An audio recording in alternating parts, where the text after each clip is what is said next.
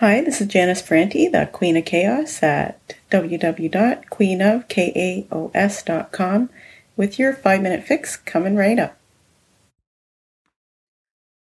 So today I went into my laundry room and started throwing my bedding in. I had a great big comforter and a sheet and a couple of pillowcases.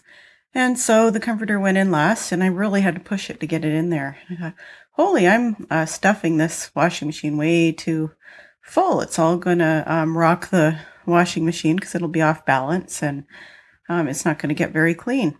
So I guess, and I thought, well, maybe I'll leave it in there. I thought, maybe I better take it out. So I took the extra sheets out of the washing machine. I thought, this is a really good metaphor of how I generally used to go through my days.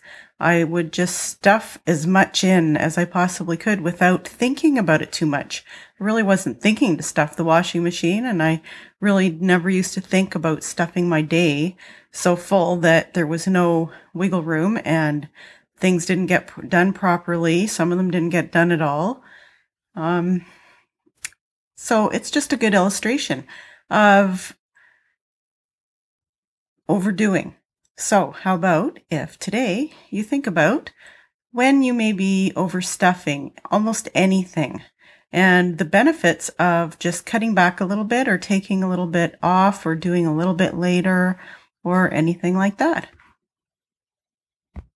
Sometimes our set point is set at about 20% too high. We think if we can do 8 things instead of 6 that that's a normal day, or if we can do 10 things instead of 8, that's a normal day. Whereas other people might just think 8 is the set point, or even 6. So how about if you think about resetting your baseline for what is your 100%?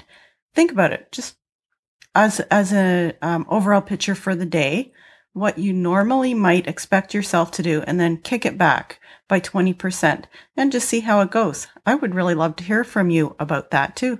So you can run over to my blog at queenofkaos.com/home, and you can put a comment in there. I would love to hear about it. And have a shiny day. And if you'd like more help with your day, you can go to queenofkaos.com.